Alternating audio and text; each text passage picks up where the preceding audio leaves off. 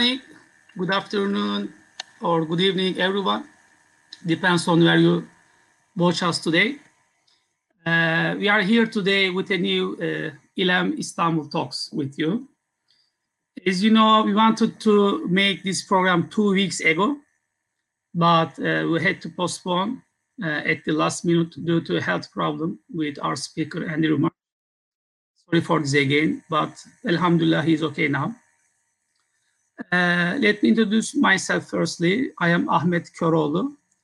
I am uh, assistant professor at Istanbul University. And with this, uh, I am board member of ILEM and the coordinator of uh, these talks, ILEM Istanbul Talks. Uh, I want to briefly tell something about ILEM Istanbul Talks. ILEM is willing to share on intellectual experience with academics, researchers, and intellectuals with all around the world uh, from different geographies. And uh, ILEM wants to benefit from uh, the other experiences from all around the world as well. For this, we want to start a new talk series with the name ILEM Istanbul Talks. And we, we believe that uh, the ILEM Istanbul Talks will help us to communicate and cooperate with uh, other international academicians or academic institutions. We are also hoping to meet and have new partners from all around the world in order to establish good relations with others. And yeah, uh, now uh, I want to introduce uh, our speaker and moderator uh, very shortly. Uh, firstly, our moderator, Dr. Oğuzhan Göksel. Dr. Oğuzhan Göksel is assistant professor of political economy at, at the Department of Economics, Marmara University in Turkey. He is also the editor-in-chief of the UK-based journal New Middle Eastern Studies. He completed his multidisciplinary PhD degree on political science and political economy at Durham University, United Kingdom, in 2015. Göksel's works have been published in various edited books and international peer-reviewed journals, such as Mediterranean Politics, British Journal of Middle Eastern Studies, and Turkish Studies. Göksel's main areas of research are modernization and non-Western modernities, political economy and development, foreign policy analysis, and comparative political economy. And our respected speaker, Andrew March, Hocam. Andrew March is an associate professor of political science at the University of uh, Massachusetts Amherst. He previously taught in the political science department at Yale University and has taught Islamic law at Yale and NYU law schools. His research or teaching interests are in the areas of political philosophy, Islamic law and political thought, religion and political theory. He is graduate of the University of Pennsylvania and the University of Oxford. He has published articles on religion, liberalism, and Islamic law in the American Political Science Review, Philosophy and Public Affairs, Journal of Political Philosophy, European Journal of International Law, and Islamic Law and Society, among other publications. While visiting scholars during the 2018-2019 academic year, he completed his book manuscript on the problem of divine and popular sovereignty in the modern Islamic thought, titled the Caliphate of Man, which was published by Harvard University Press in September 2019, and we'll uh, talk about this book uh, today. Uh, thank you again for all the listeners, and uh, welcome our uh, respected speaker, Andrew March, and our moderator, Oğuzhan Göksel. Oğuzhan Göksel, please welcome. Thank you so much, uh, Dr. Ahmet Köroğlu. It's a pleasure to be here. And uh, thank you so much uh, to uh, our um, uh, dear speaker, uh, Professor March, who's here with us today. we are really honored and we have the pleasure to, to host him we are pleased to learn that his health situation has been resolved and that we are back on track with our program. Uh, so as uh, uh, Dr. Köroğlu mentioned, um, our speaker will mostly talk, tell us about his, his wonderful book, The Caliphate of Man. And uh, I think that work, but of course, uh, his uh, many other works will be at the center of our discussions today. And as you may know from the previous talks that we had, it's we are kind of rather than um, monologues, we are trying to encourage lively dialogue. So hopefully, I'll succeed in this mission today. Um, so, uh, Professor March, um, I would like to give you the floor, but uh, I would like to start this uh, discussion with a question. Actually, while I was uh, reading your book, uh, "The Caliphate of Man," which which is a really impressive, uh, impressive work, um, I, I, was reminded of uh, of an of an interesting incident. So, as you would know, a couple of years ago in Turkey, we had a military coup attempt on the night of 15 July in 2016, a quite a tragic incident. And uh, well, thankfully, though, it, it, it failed, and uh, the, the, democratic regime somehow uh, survived thanks to the uh, thanks to the protesters' efforts, uh, people who lost their lives uh, to, to, to, preserve Turkish democracy. But it, it was a heated moment in Turkey in the following days after the coup, and um, I was I was driving to my to the university that I was working at that time. this issue, this incident that I experienced happened in the in the streets of Ümraniye, a neighborhood in Istanbul which is known to be uh, a bit conservative. And traditionally, though, uh, it's a neighborhood that has been supportive of the ruling uh, party in Turkey, the conservative uh, Justice and Development Party. But on the walls of uh, of of this uh, of this neighborhood, and it was on my way, someone wrote President Erdogan's sentence. President Erdogan reiterating uh, the rule of the people and the principle of democracy, uh, he he was uh, saying over and over and again those days, sovereignty belongs to the people. You know, someone wrote Erdogan double dot and sovereignty belongs to the people. Mm-hmm. I remember because I took photo, but someone else came, crossed the people, and wrote sovereignty belongs to Allah. Mm-hmm. Mm-hmm. And I, I thought this was very interesting uh, because you know this is here we have a government uh, which is known to be conservative, which is known to uh, promote a pro-Muslim agenda since they came to power, and they've been ruling a long time. And even that government, and in particular political discourse they used, uh, was kind of criticized. Uh, this uh, dedication of that government to, to people's rule was criticized in this neighborhood known to be known to be conservative, perhaps by a more you know strict understanding of Islamism, more, more uh, political Islamist direction, and it's like has been corrected, you know. So um, I thought this would be an interesting way to start. So in light of this, um, what do you think about the way in which the concept sovereignty has evolved in Islamic political thought? Well, first of all, thank you very, very much for that anecdote. And thank you very, very much for hosting me. Uh, thank you also to Hocam Ahmet, who is, I think, standing by. And thank you very much uh, for your time and your patience and your generosity. I would like to clarify that um, two weeks ago, it was not so much a health issue as a health solution. I was recovering from my second vaccine shot. And so I, uh, I, I, was having some of those symptoms and I wanted to be at my best. So I also thank you for uh, your patience and uh, being willing to have me on despite that. Uh, so that's a wonderful anecdote. Thank you very, very much. Um, it's actually the perfect segue to my talk, and in fact, um, to what my 2019 book was about. Uh, what I would say that both of those things have in common is that whether you're talking about the sovereignty of God or the sovereignty of the people, neither God, with apologies to those that believe in uh, Inayet, or divine providence and active intervention in the world, nor the people is capable of acting directly in representing their own sovereignty.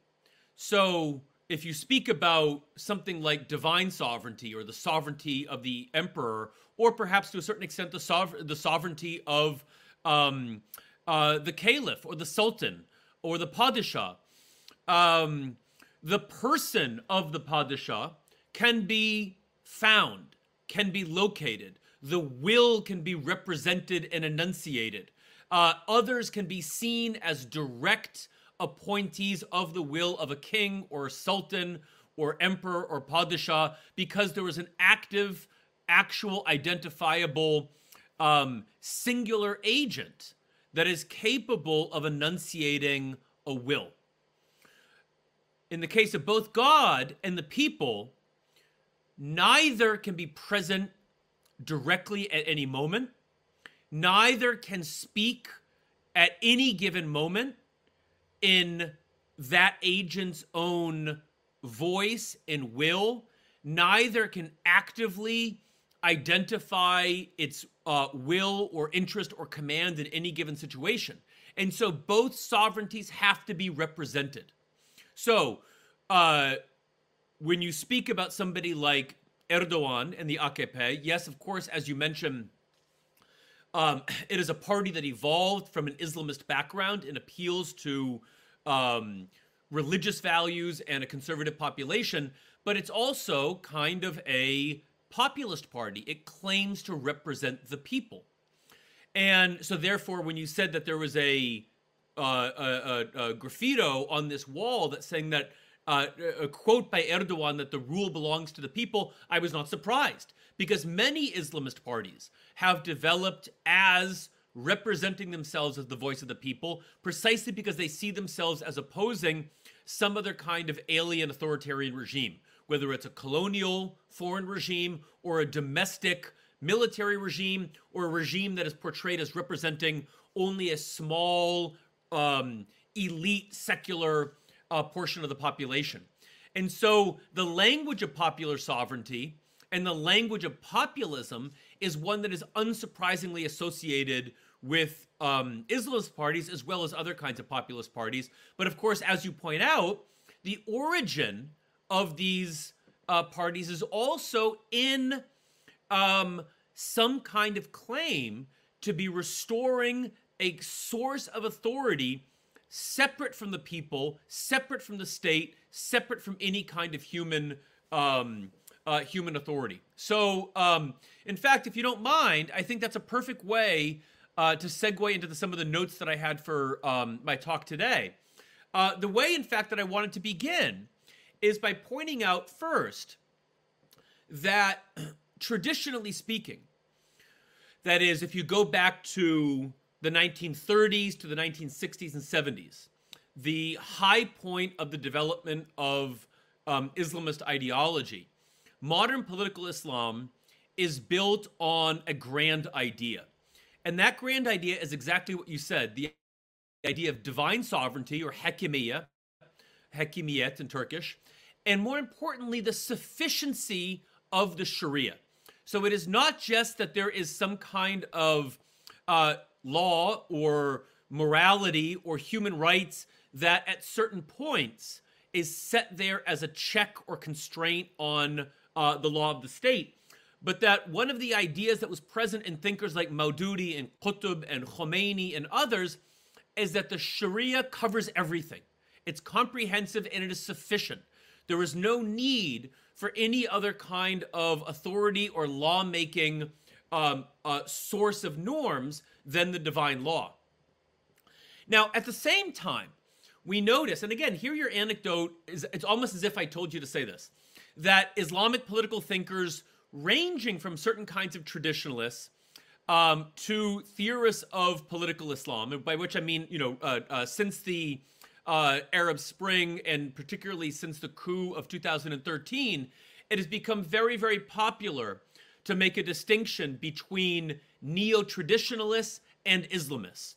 So there are many, as we know, of the authoritarian regimes in Egypt, Saudi Arabia, the Emirates that are claiming the mantle of traditionalism.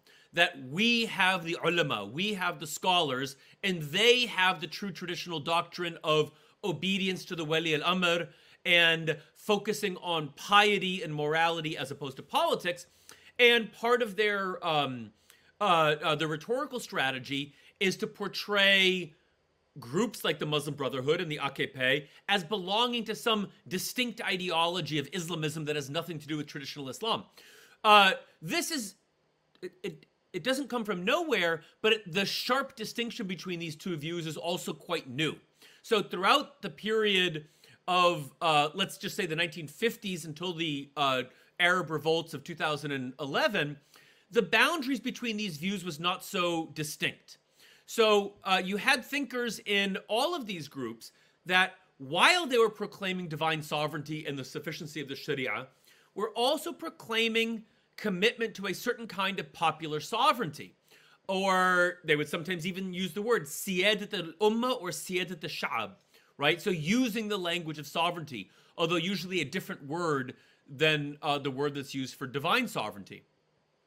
Now, what's interesting and what provides the impetus and the inspiration for my book is that throughout the 20th century, the claim of popular sovereignty was not only grounded in, let's say, a modern political commitment or in specific kinds of juridical doctrines, but was grounded in a very specific theological claim that the people at large has been designated God's Khalifa, God's Caliph, his deputy, his vicegerent on earth.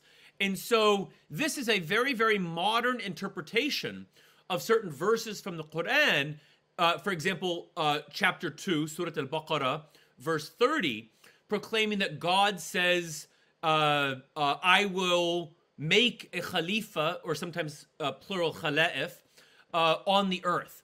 And um, never until the 20th century was this interpreted to mean the entire people as the custodians or the recipients or the repositories of God's political and legal authority.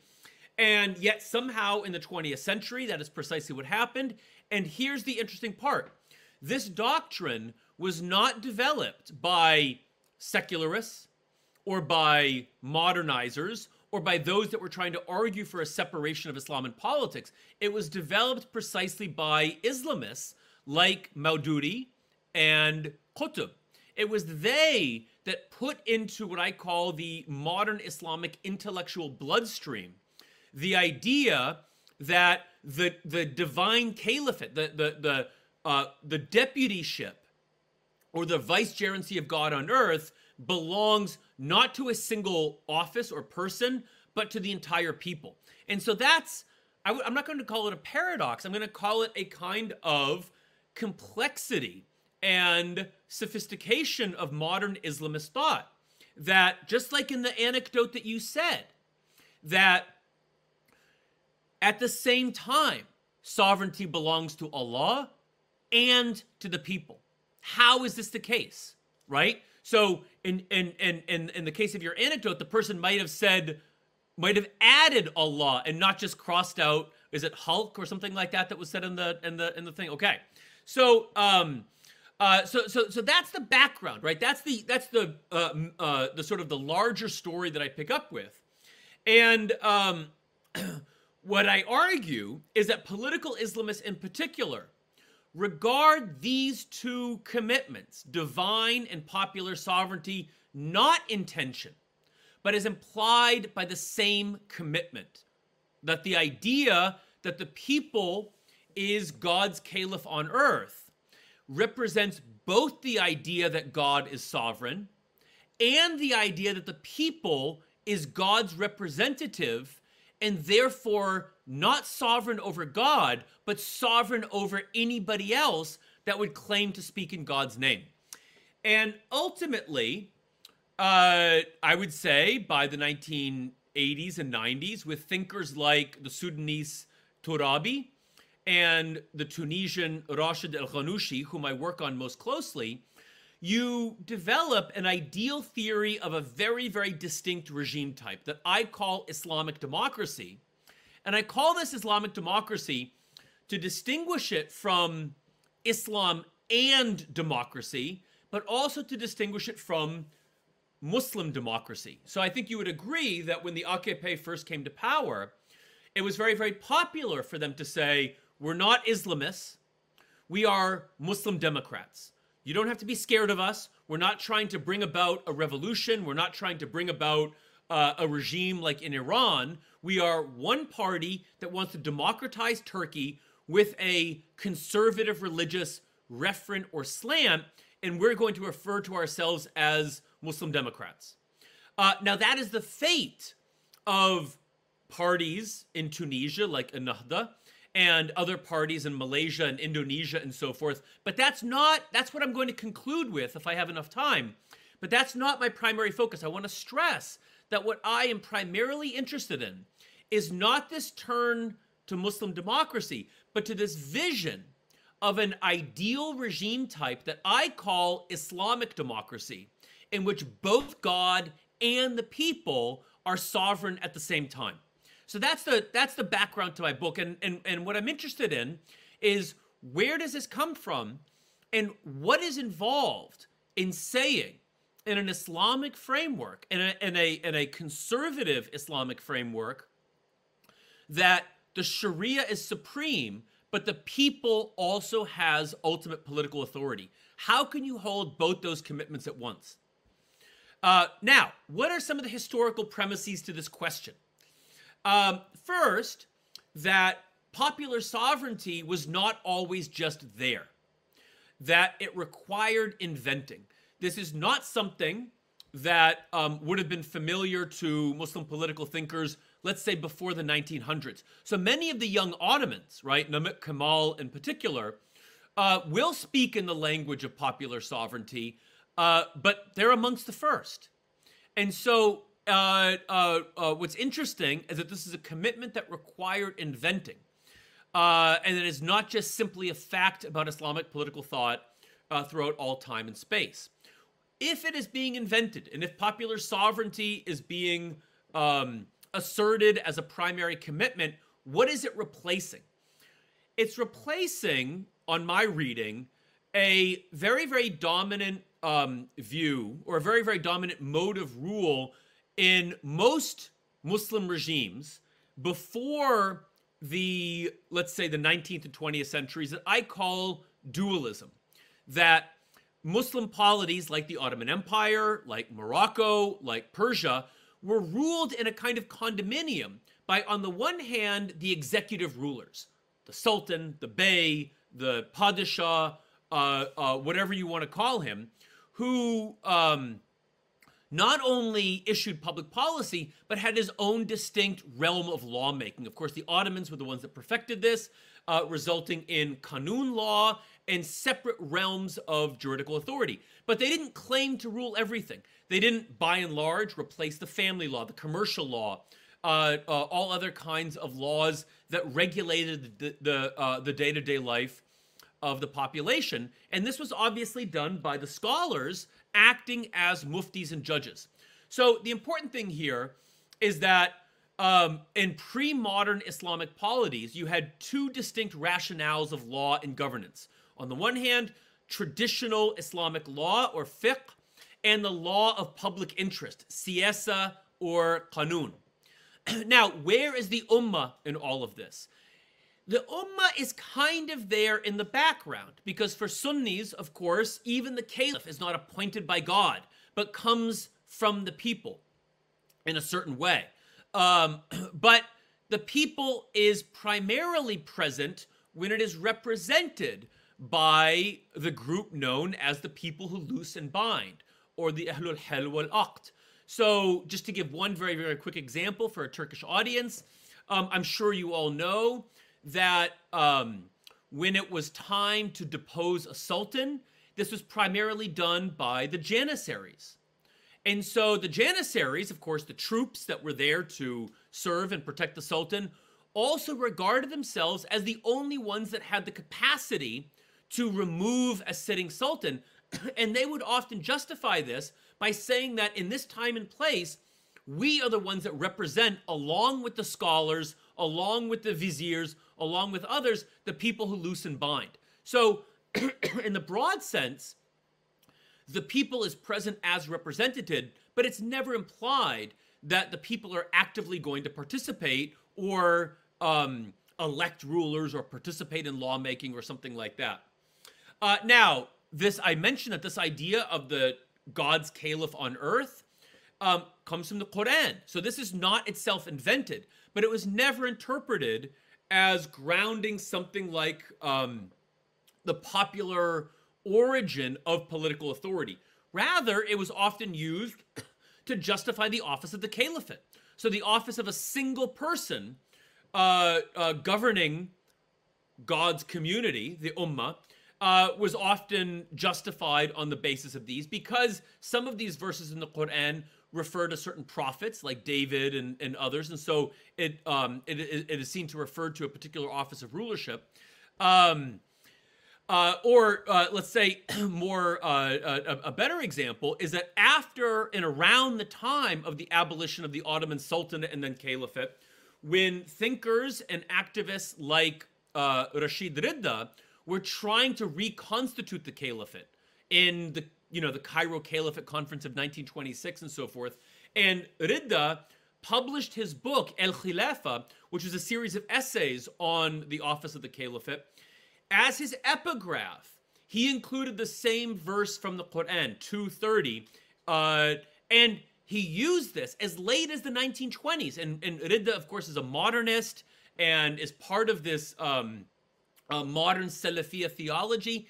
He used this as proof that the office of the caliphate is a requirement on the Muslim community. He was not using it as an argument that the people is now sovereign in the absence of um, uh, legitimate authority. um, second, this traditional this this verse is traditionally interpreted to refer to something like mankind's dominion over the earth. So we have inherited the earth, um, and and mankind has stewardship over the earth, but it's not the same thing as political authority over rulers and other representatives. and finally, um, this idea of a caliphate in in um, in some Sufi philosophical and ethical thought refers to moral perfection. So, if you as an individual are working to discipline your soul, your nefs, and uh, you are working on your moral perfection, you may aspire to the status of being Khalifatullah fil ard. But it is not reference to any kind of political authority, but to a status of um, of moral excellence or moral perfection. Okay, now, uh, so that's the kind of background. That's why this is an interesting question. What does it mean to invent this concept in um, in modern Islamic political thought? Now, in addition to this, we have some conceptual premises. If you have Islamist thinkers, uh, and there are many who have wanted to say, don't worry, we Islamists are not opposed to democracy. In fact, we believe in the sovereignty of the people. What does this mean? What does this mean to say the people is sovereign as opposed to merely saying the people has a right to be represented, represented or the people can participate in government? Sovereignty is a very very strong word.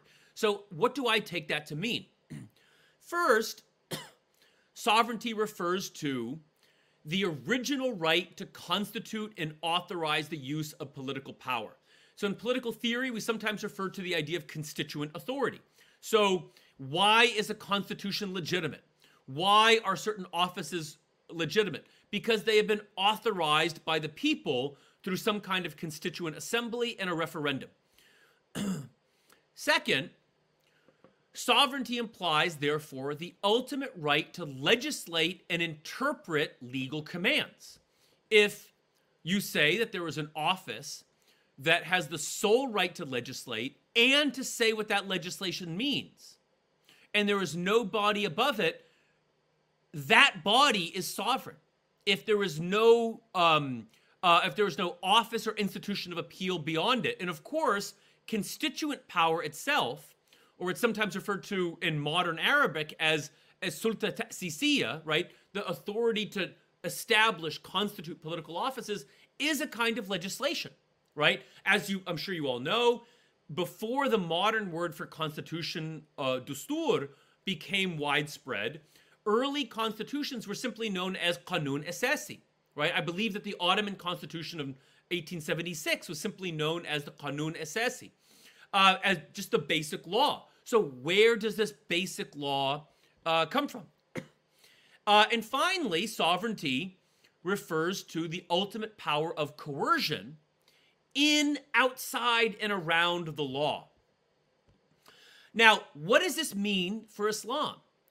Now, in Islam, if the divine law says that certain kinds of offices are mandatory, for example, the caliphate or the imamate, you might say the people doesn't have constituent authority because it doesn't have the right to say, well, we don't really need an imam or a caliph right now uh, because that was historical.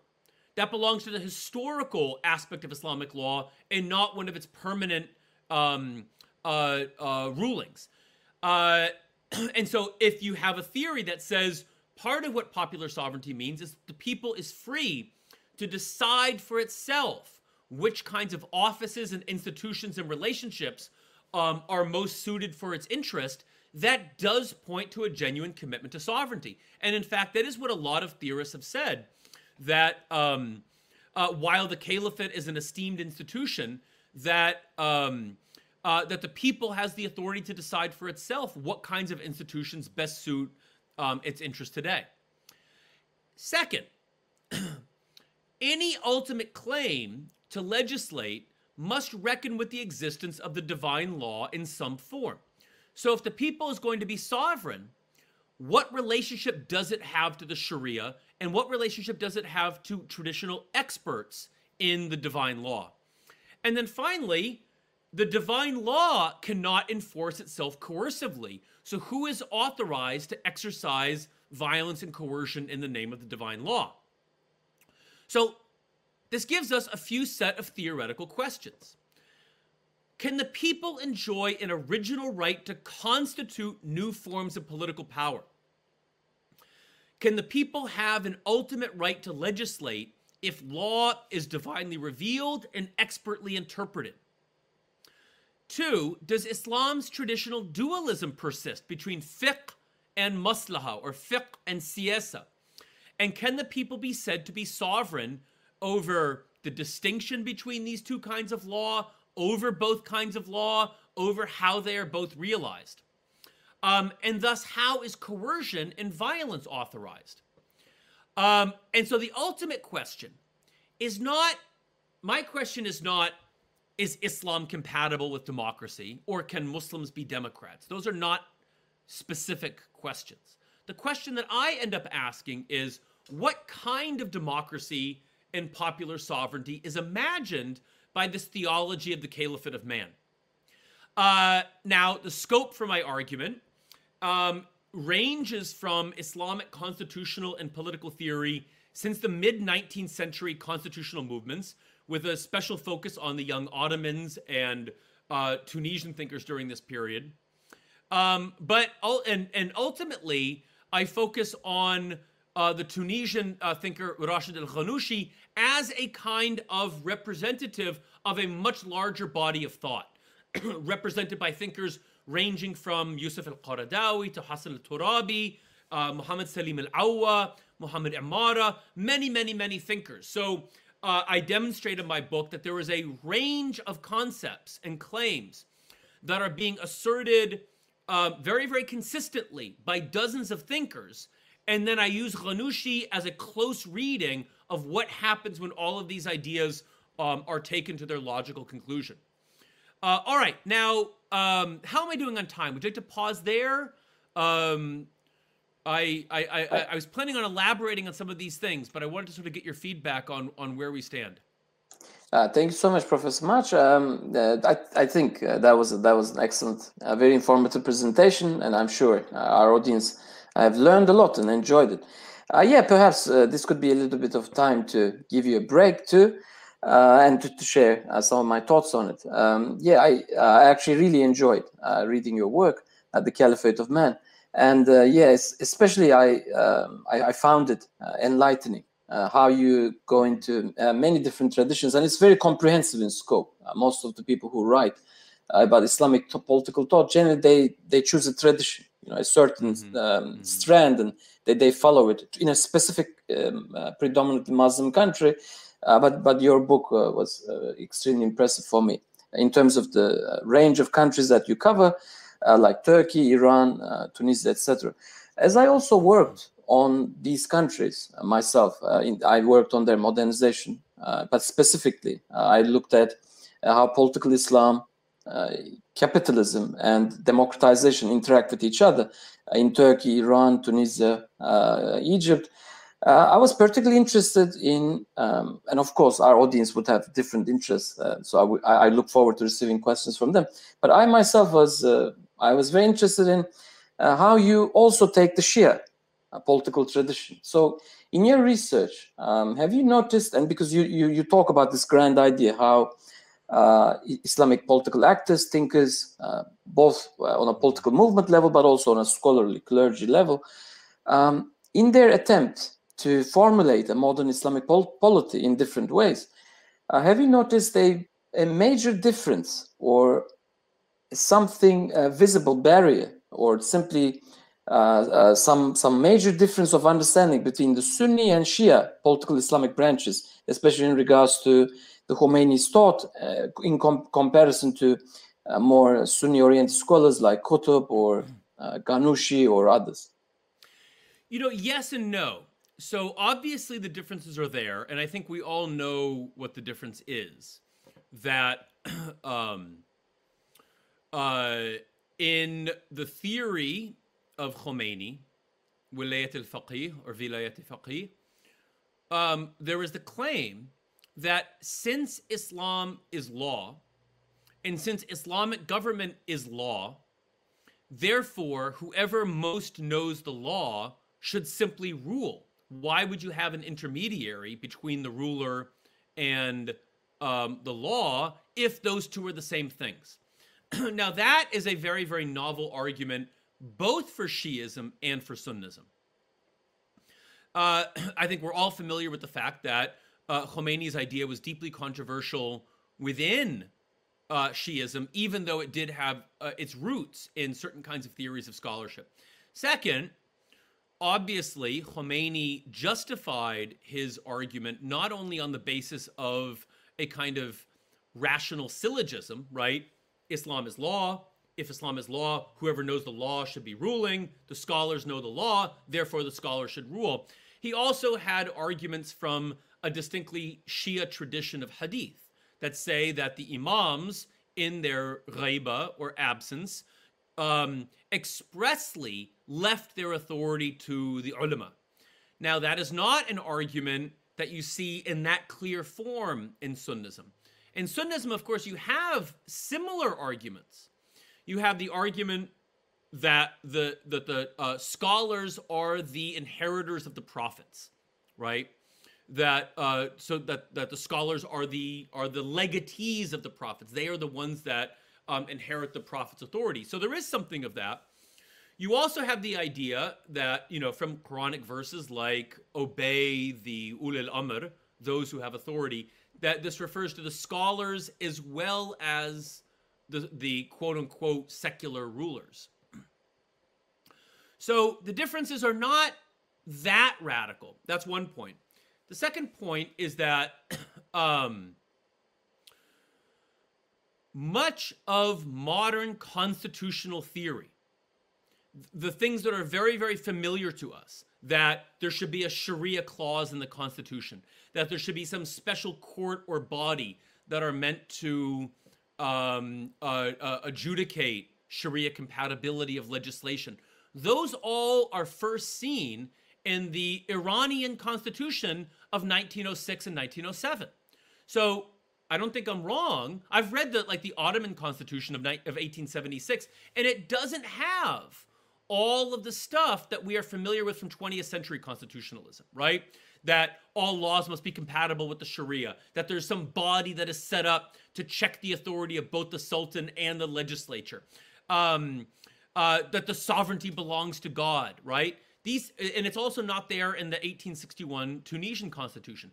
The ideas may have been present, but I'm saying that the idea that you get in the Pakistani constitution, the Egyptian constitution, uh, many others, that there must be a Sharia compatibility clause and there must be a um, and there must be a um, uh, a body set up to adjudicate this is in uh, is, is is first seen in the Persian constitution and the post-revolutionary Iranian constitution also exemplifies these sorts of things. One final point. While it is not the norm that in Sunni political thought they say that the ulama ought to rule, they do say that ilm or religious knowledge is one of the shurut al-imama, one of the conditions for the just ruler. And so to use an example that nobody wants to use, but when when ISIS or Daesh, I don't know how you call them in Turkish, was claiming to reestablish the caliphate, and they wanted to argue that Baghdadi fulfilled all of the conditions of the caliphate or the shurut al-imama, they tried to say that he had sufficient religious knowledge because he had a PhD in Islamic studies and that he was capable of issuing fatwas and of issuing edicts and and these sorts of things. So there are, of course, very very important um, distinctions, um, but I think that um, the distinctions are not so sharp that these two bodies of thought are not in the same conversation. One final point about that: it's very common to assert that Shiite political thought held that no political authority was legitimate in the absence of the imam. So nobody had a right to rule. And of course, that's true as a matter of doctrine. but in practice, after um, the uh, Safavids and the Qajars, you developed, and you see in Shiism, the same kind of theory of dualism or siyasa sharia that you see in the Sunni tradition. That okay, you can have a Shah and he is worthy of a certain kind of obedience, but his authority is not total. He has to leave these sorts of things to the religious scholars and listen to the religious scholars. So ultimately, you arrive at the same destination by, let's say, the 18th and 19th centuries. Thank you so much, Professor. Uh, I think very, very informative answer. Thank you so much. Uh, another question uh, that uh, that I had uh, while reading um, your works, uh, obviously you talk about this uh, concept of, I mean, not you directly, but you you also refer to this literature mm-hmm. about you know the connections, that all the debates about Islam and modernity. Mm-hmm. I myself have worked a lot on this. so obviously, as you highlighted, um, when we talk of Islamic scholars, this various Islamic political movements and Islamic world is a very big place we are we can't really say that Islamic political thought has been monolithic. It, it, it has been uh, nothing like that. Uh, there are many different mm-hmm. understandings, many different uh, traditions, some uh, constitutionalist, some uh, perhaps more authoritarian, some more democratic, obviously, mm-hmm. as we understand those concepts in a Western political thought. But you mentioned uh, that one issue, and this is something that one of your articles published in 2007 deals with, one issue that most people, especially Western, obviously observers, are worried about is um, what would political and social life be for non-Muslims in an overtly, explicitly Islamic polity, uh, Islamic modernity or democracy, whether it's democracy or not. Um, so, according to your research on a number of key uh, Islamic thinkers, uh, in an Islamic polity, uh, how would uh, non-Muslims be treated? Um, and uh, you you also talk about Muslims' loyalty, for instance, to mm-hmm. non-Muslim uh, states and so on. So um, there's the issue of I think two issues that I often encounter when whenever we in Turkey, but also beyond Turkey, uh, when we talk about Islamic modernity or Islamic polity, uh, non-Muslims and uh, non-believers, obviously. Um, how would they be treated? you think, or um, who? Or which scholars we can look at when we talk about this issue in terms of offering a more uh, established concrete vision. So the first response to that is what is a non-muslim? Now in the islamic juridical tradition up until the mid 19th century it was simply assumed that everybody belonged to a confessional community and so you belong to a confessional community, whatever else you might believe. and so your identity group or your status group is defined by your um, uh, uh, by a specific kind of religious community. So normally, when you talk about non-Muslims in an Islamic state, the default assumption is to imagine that you're talking about Jews and Christians, uh, people of the book, and there the language is very, very, very consistent, right? You have a dhimma contract, they have certain kinds of rights, they have certain kinds of obligations, they have exemptions from uh, other kinds of obligations. Um, there's a distinction perhaps between a private sphere and a public sphere. there are things that they can do in their churches, in their shops, in their schools, as opposed to in the marketplace or uh, so on and so forth. and, you know, there's a kind of apologetic Islamic literature that simply says, well, this is no problem, right? Everybody has their rights and you can worship and you don't have to convert to Islam. You just have to not offend the, the wider community. But this is an assumption that all people want is to worship God monotheistically in a particular way. and in the modern period, that's obviously simply not the case. So, two points to, to sort of address this um, in a concise way. One, many, many people do not identify as either Muslim, Jewish, Christian, Hindu, whatever, but non Muslim in the sense of being secular or not interested in conforming to certain kinds of religious um, uh, uh, prescriptions. And it's much harder to say that this is a matter of principled right, that you have a right to publicly not identify with Islamic norms, right? Now, there are questions of what you do, toleration, when does certain kinds of acts become part of the public sphere and when are they not?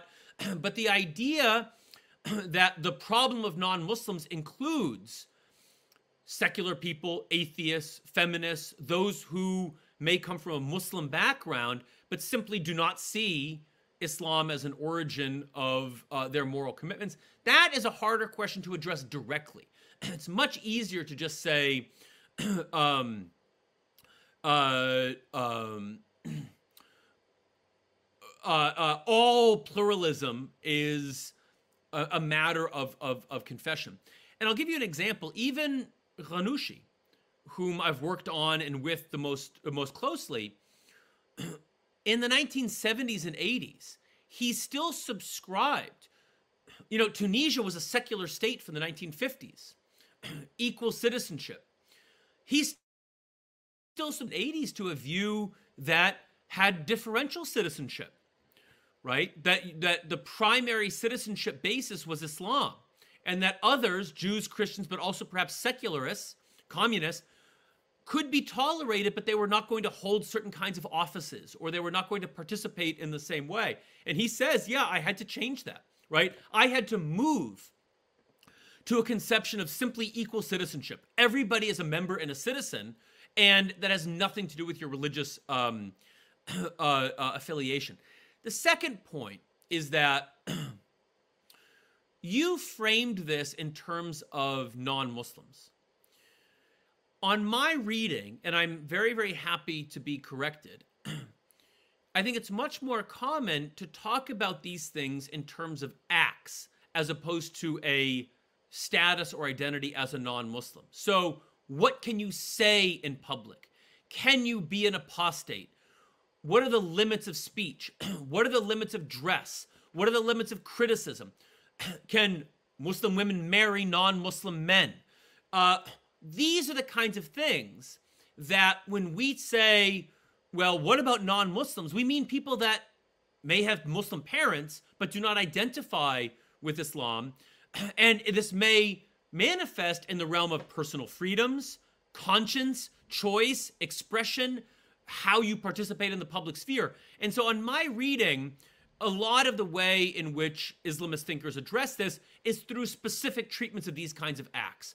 What do we do with the classical rules on apostasy? What do we do with the classical rules on marriage? Those kinds of things. And only after that, I think, do you find thinkers that will say Islam is not necessarily the dominant hegemonic sovereign framing of state and society. So this turn to Muslim democracy in Tunisia, I don't know about the Turkish thinkers as well, that's what they end up saying, which is, you know what?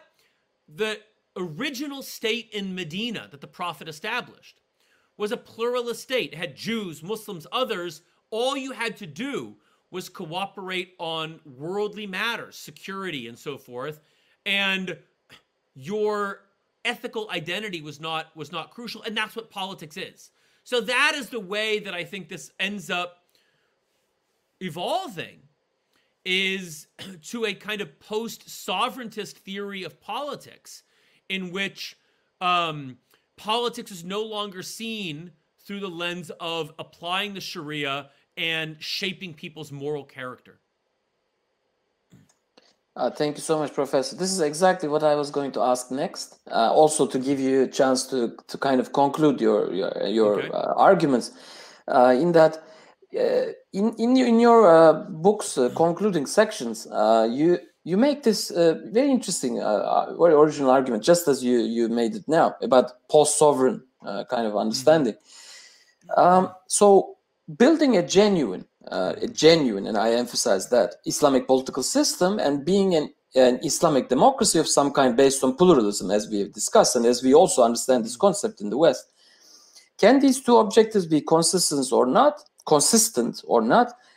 In what my and please correct me if I'm wrong. I, um, what I understood from the book's conclusion was that I think you you imply that it may not be so realistic uh, to uh, to to say that it is consistent these two objectives you know what are the two objectives pluralism uh, and yeah building a genuine islamic political mm. system and a pluralist pluralism based kind of islamic democracy and i think or please correct me you say it's not that it may not be so realistic given the realities on the ground in muslim majority societies and perhaps as you also i think uh, highlighted islamism may have to remain an ideal rather than mm-hmm. practice mm-hmm. So thank you for that question. Um, every system of thought that even ones that base itself on pluralism have to have some limits to pluralism. And so I don't know if the audience is familiar with, let's say, theories of political agonism as opposed to deliberative democracy. Uh, but thinkers like Chantal Mouffe and uh, Laclau and so forth that say you know, this liberalism, it claims to be pluralist, but it's making everybody speak the same language and arrive at a moral consensus.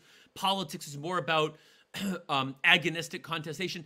Even those people, they have pretty strict limits of what they think is acceptable.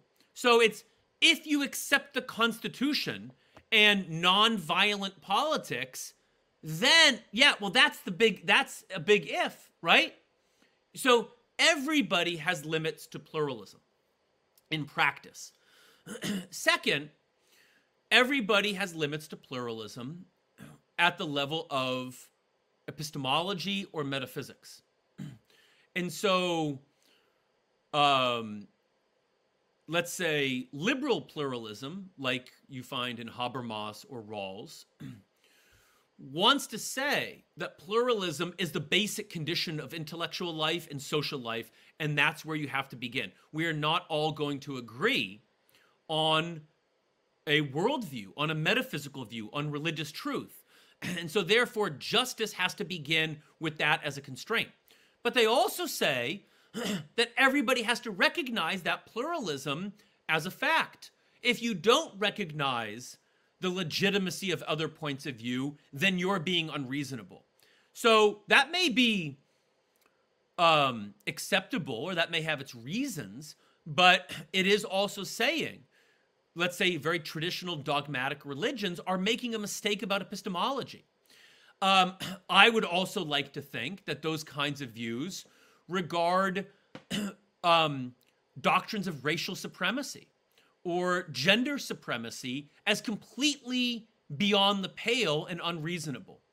So every theory of pluralism has to have its own limits. Now, I don't particularly think that that's hypocritical or that that's being in bad faith. It's just it's just a fact. Similarly for Islam, how far is pluralism able to go and how far does it have to go? Does it go to the extent of saying that it is reasonable, epistemologically and rationally, to let's say deny the existence of God? That Islam and theism as such are just one other way of seeing the cosmos. That's very, very hard, right? It's very easy to say we can argue with atheists, we can debate them, we don't have to kill them, we can have tea with them. but it's another thing to say their view is plausible. And so, therefore, politics has to account for them. So, I will give you an anecdote of my conversations with Ghannouchi, in which he's all pluralism, pluralism, pluralism. Uh, we can even work with communists. We have no problem. and then I will say, Immanuel Kant had an argument about the antinomies of reason. What's actually it's very similar to the to the medieval Islamic philosophical and theological claim known as takaffu al-adilla, right? That the equivalency of arguments. and Kant argued that there are equally good reasons for the creation of the world and the eternity of the world. Equally good arguments for a divine creator and for no divine creator. and he just said, Kant. Kant was wrong. So he doesn't think that at the level of epistemology, non theist views are equal. he will also write that human rights have to ultimately depend on a theistic view, that mankind in fitra yearns for, for God. So I don't know what to make of this. You might say it doesn't matter, right? Like, who cares as long as people act in certain kinds of ways? To have a belief is to believe that your belief is true. So, why would you expect Muslims to say that non Islam is reasonable, right? That's incoherent, but it's also unnecessary. If you adopt a political practice that does not involve persecuting people, who cares if there is if there was the same deep theory of this that Rawls and Habermas and Kant and others have? um, it, so it may be a workable arrangement that is um, not either deeply theorized or not theorized in the same way. So you may be familiar with the expression. In fact, Kant wrote an essay like this. It may work in theory, but will it work in practice? Right? like they say about communism. Oh, communism is great in theory, but it doesn't work in practice. So I say it the other way around, right? So theories of Muslim democracy and theories of pluralism may work in practice even if they don't work in theory, right?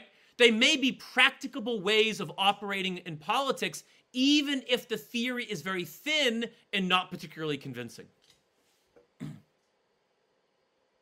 Okay, thank you so much, Professor. This, uh, this I think was um, uh, was was a, was a lovely way to uh, to conclude. Uh, so um, let me see if we have received some questions. No. Um, so, with your permission, I, either we can conclude, or I can give the floor once again to you if you wish to uh, add a few more, more sentences or conclude your thoughts.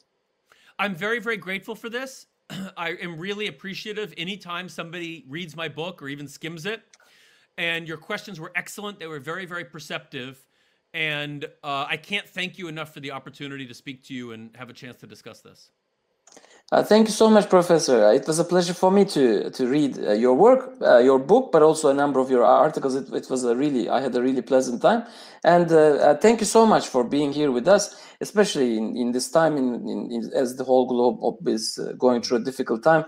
We are all honestly, we feel privileged to have had to honor you, or to, to to for us for you to give us the honor. Hopefully, one day when this whole pandemic situation improves uh, we can meet uh, in person too. Uh, so I would like to thank to you, to our organizers, ILEM, to Dr. Ahmet Köroğlu, and uh, to our kind audience who uh, in turkey it's like moving towards uh, 10 p.m right now mm-hmm. that were with us but perhaps our audience is connecting us through a number of countries including us but also many others so we are very grateful for your time professor and to our dear audience Uh, I wish you a pleasant uh, morning or evening, depending on where you are. Uh, wish you all the best. Take care. Teşekkür ederim. And next year in Istanbul. İnşallah. Okay. Bye bye. Bye.